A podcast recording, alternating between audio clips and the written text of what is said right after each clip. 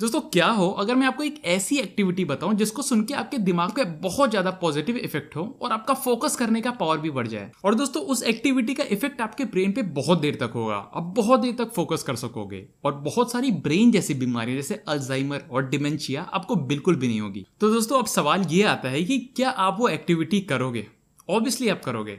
तो दोस्तों, जिस एक्टिविटी की मैं बात कर रहा हूँ, उसका नाम है एक्सरसाइज दोस्तों, मैं कोई हार्ड कोर एक्सरसाइज की बात नहीं कर रहा हूँ। यहाँ सिर्फ़ हम अपने बॉडी को मूव कर रहे हैं, जिसके बहुत सारे पॉजिटिव इफेक्ट्स हमारे ब्रेन पे होने वाले हैं। दोस्तों न्यूरो साइंस बोलता है कि ब्रेन एक ऐसी कॉम्प्लेक्स चीज़ है, जिसको हम लोग अभी तक सॉल्व नहीं कर पाए हैं। दोस्तों, चलिए, इससे पहले हम लोग ब्रेन के अंदर और ज़्यादा डीप डाइव करें। मैं आपको ब्रेन के बारे में थोड़ा बहुत इन्फो बता देता हूँ कि ब्रेन में कौन सी चीज़ें कहाँ होती हैं।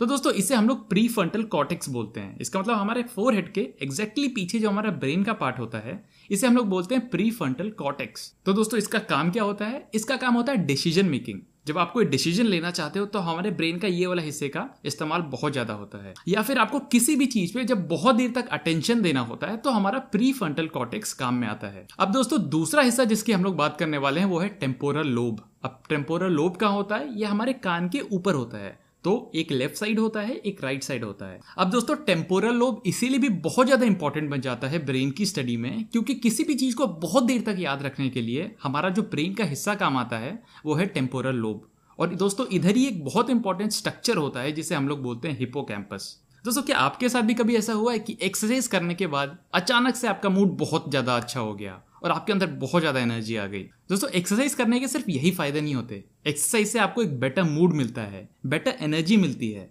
बेटर मेमोरी मिलती है और बेटर अटेंशन कर पाते हो। दोस्तों, यहाँ तक कि न्यूरो साइंटिस्ट वेंडी सुजुकी भी इस बात से एग्री करती हैं कि एक्सरसाइज करना आपके ब्रेन को बहुत ज़्यादा अफेक्ट करता है।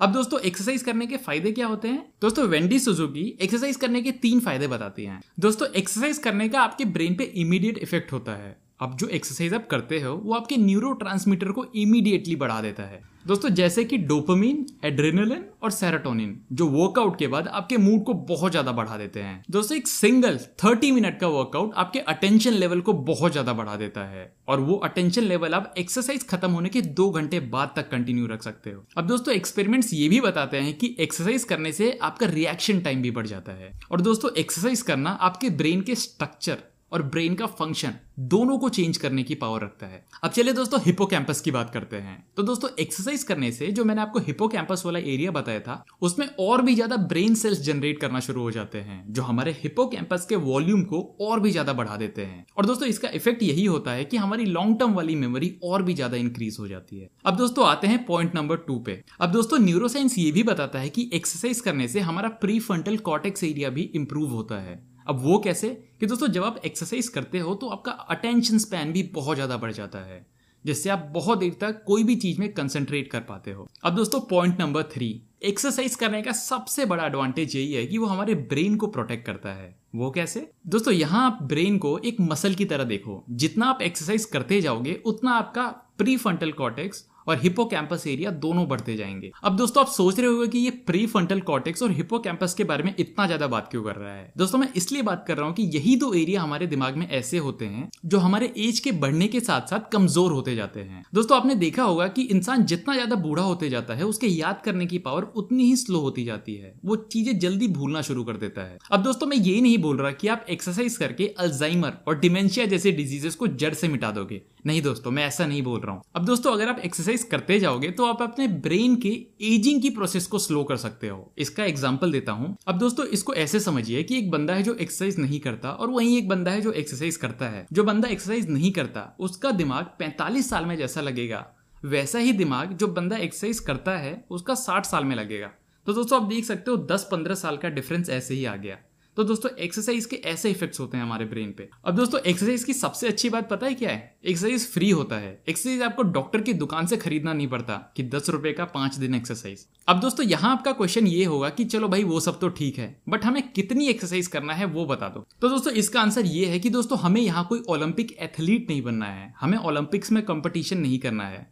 तो दोस्तों एक नॉर्मल इंसान को कम से कम हफ़्ते में तीन से चार दिन तीस मिनट की एक्सरसाइज करना बहुत ज़्यादा ज़रूरी है। और दोस्तों एक्सरसाइज करते समय इस बात का ध्यान ज़रूर देना कि आप एरोबिक एक्सरसाइज करो। यानी कि आप जो भी एक्सरसाइज करो, उसको करते समय आपकी हार्ट रेट बढ़नी चाहिए। अब दोस्तों, यहाँ गुड न्यूज़ ये है कि इन चीज़ों को करने के लिए आपको कोई महँगे महँगे जिम के सब्सक्रिप्शन की ज़रूरत नहीं है। दोस्तों, इसको आप घर पे भी कर सकते हो। रात को खाने के बाद एक माइल एक्स्ट्रा वॉक कर लो। या फिर लिफ्ट के बदले स्टेयर्स का यूज़ करना चालू कर दो। दोस्तों, ऐसे छोटे छोटे स्टेप्स आपके बॉडी और ब्रेन दोनों के लिए बहुत ज़्यादा यूजफुल होंगे। दोस्तों, अपनी लाइफ में एक्सरसाइज को इंट्रोड्यूस करके आपकी लाइफ हेल्दी और हैप्पी तो बनेगी, बल्कि वो आपके ब्रेन को भी बहुत तरह की बीमारियों से बचाएगा। और दोस्तों, ऐसी ही छोटी छोटी चीज़ें हमारे लाइफ में बहुत बड़ा इंपैक्ट लेके आती हैं। तो दोस्तों, अगर वीडियो पसंद आए तो प्लीज़ इस वीडियो को लाइक करना बिल्कुल मत भूलना, अपने दोस्तों के साथ शेयर बिल्कुल करना, और इसी के साथ मैं वीडियो खत्म करता हूँ। दोस्तों, नमस्कार, आप सब अपना ख्याल रखिए।